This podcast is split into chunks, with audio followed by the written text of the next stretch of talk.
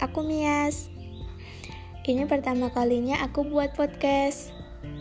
Cuma iseng sebenarnya. Ya karena aku belum tahu atau bahkan gak tahu apa aja yang akan aku suarakan nantinya. Tapi aku berharap teman-teman bisa menerima aku. Teman-teman nantinya juga bisa menikmati suaraku yang aneh ini. Sampai bertemu di episode selanjutnya.